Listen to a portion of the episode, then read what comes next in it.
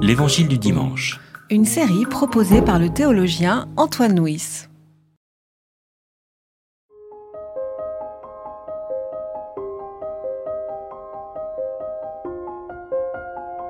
Mais en ces jours-là, après cette détresse-là, le soleil s'obscurcira, la lune ne donnera plus sa clarté, les étoiles tomberont du ciel, et les puissances qui sont dans les cieux seront ébranlées.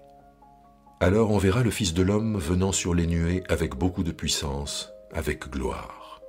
Alors il enverra les anges et rassemblera des quatre vents, de l'extrémité de la terre jusqu'à l'extrémité du ciel, ceux qu'il a choisis. Laissez-vous instruire par la parabole tirée du figuier. Dès que ses branches deviennent tendres et que les feuilles poussent, vous savez que l'été est proche.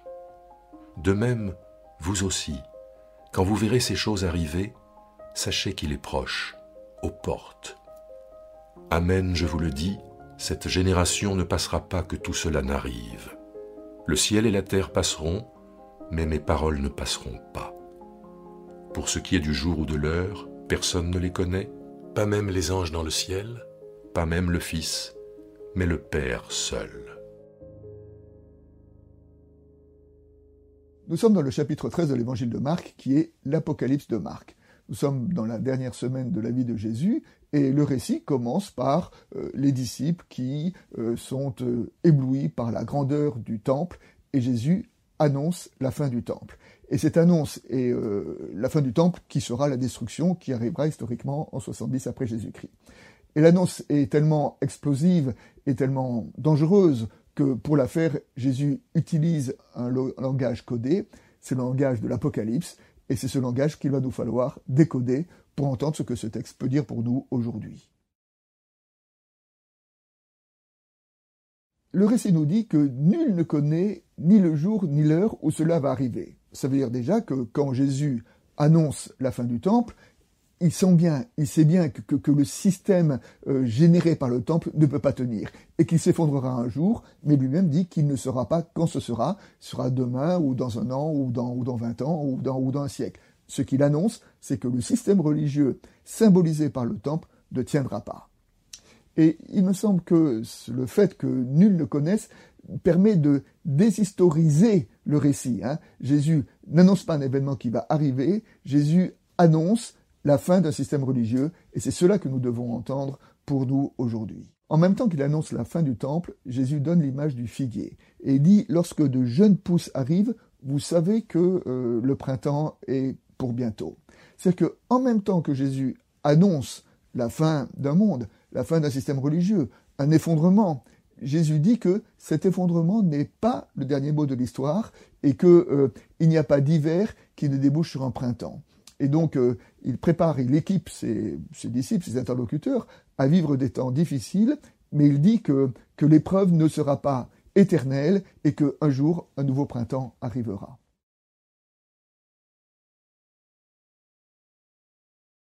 Un verset du texte nous dit que le Fils de l'homme viendra comme sur une nuée. Alors le Fils de l'homme, la nuée, ce sont des thèmes euh, apocalyptiques, mais euh, le message qui est derrière, c'est celui de la venue du Christ. Il est intéressant de noter que le Nouveau Testament ne parle pas de retour du Christ, mais de venue du Christ. Le retour, c'est quoi? C'est le retour du même, le retour de quelque chose que nous connaissons, alors que la venue, c'est quelque chose de nouveau, c'est quelque chose d'inattendu. Et ce que le texte nous dit ici, c'est que la venue du Christ sera dans des catégories qui seront surprenantes, inattendues pour tout le monde. Et euh, le théologien Jürgen Moltmann a parlé de, christologie euh, intégrale en disant euh, le Christ euh, parle, le Christ guérit, le Christ meurt, le Christ ressuscite, le Christ vient. Et ben c'est en permanence cette grande image du Christ, un Christ qui parle, qui guérit, qui meurt, qui ressuscite, qui vient, en permanence dans notre vie, en permanence tous les jours dans notre vie. C'est ce Christ-là que nous devons attendre. La venue du Christ est accompagnée dans ce récit de, la chute, la chute du, soleil, de la lune, des étoiles. Alors là encore, comme euh, langage codé, nous devons entendre que le soleil, la lune et les étoiles étaient à cette époque-là des, astres qu'il fallait adorer, étaient des images d'idoles. Et quand on parle de venue du, Christ, le texte nous parle de la chute des idoles, ce que certains ont appelé le crépuscule des, idoles.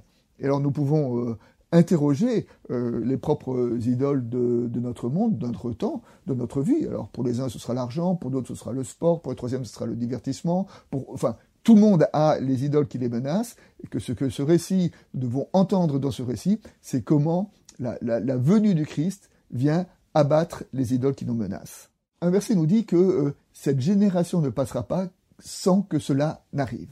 Alors, euh, ce verset a évidemment euh, posé des questions aux, commentaires, parce que la génération des disciples est arrivée et ça n'est pas arrivé. Enfin, alors certains ont dit, ben, euh, le Christ évoque sa résurrection. D'autres disent, le Christ évoque la destruction du temple. Mais ni la résurrection ni la destruction du temple n'ont été accompagnés de la venue du Christ, du Fils de l'homme, sur une nuée. Mais nous devons peut-être entendre autrement ce verset qui dit que la génération ne passera pas comme un verset qui s'adresse à chacun d'entre nous. Chacun d'entre nous, nous devons considérer que notre génération, notre vie ne passera pas sans que le Christ ne soit venu. Et c'est cette, cette tension qui est posée sur nos existences a été notamment euh, résumée dans le verset de l'Épître aux Romains dans lequel l'apôtre Paul dit Vous savez dans quel temps nous sommes, c'est bien l'heure de vous réveiller de votre sommeil car maintenant le salut est plus proche de nous que lorsque nous sommes venus à la foi.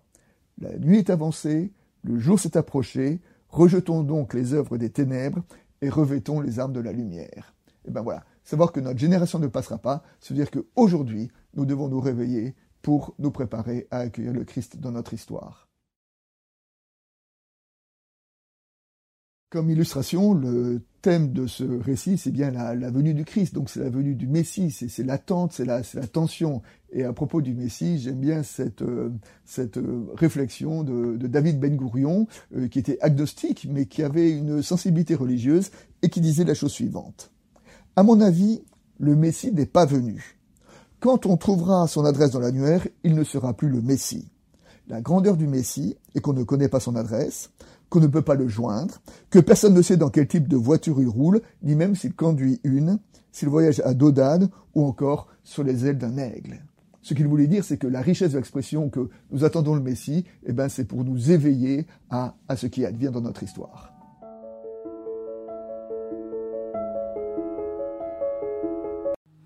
C'était l'Évangile du dimanche. Une série de regards protestants. Enregistrée par Antoine Nuis. Voix off Dominique Fano-Renaudin.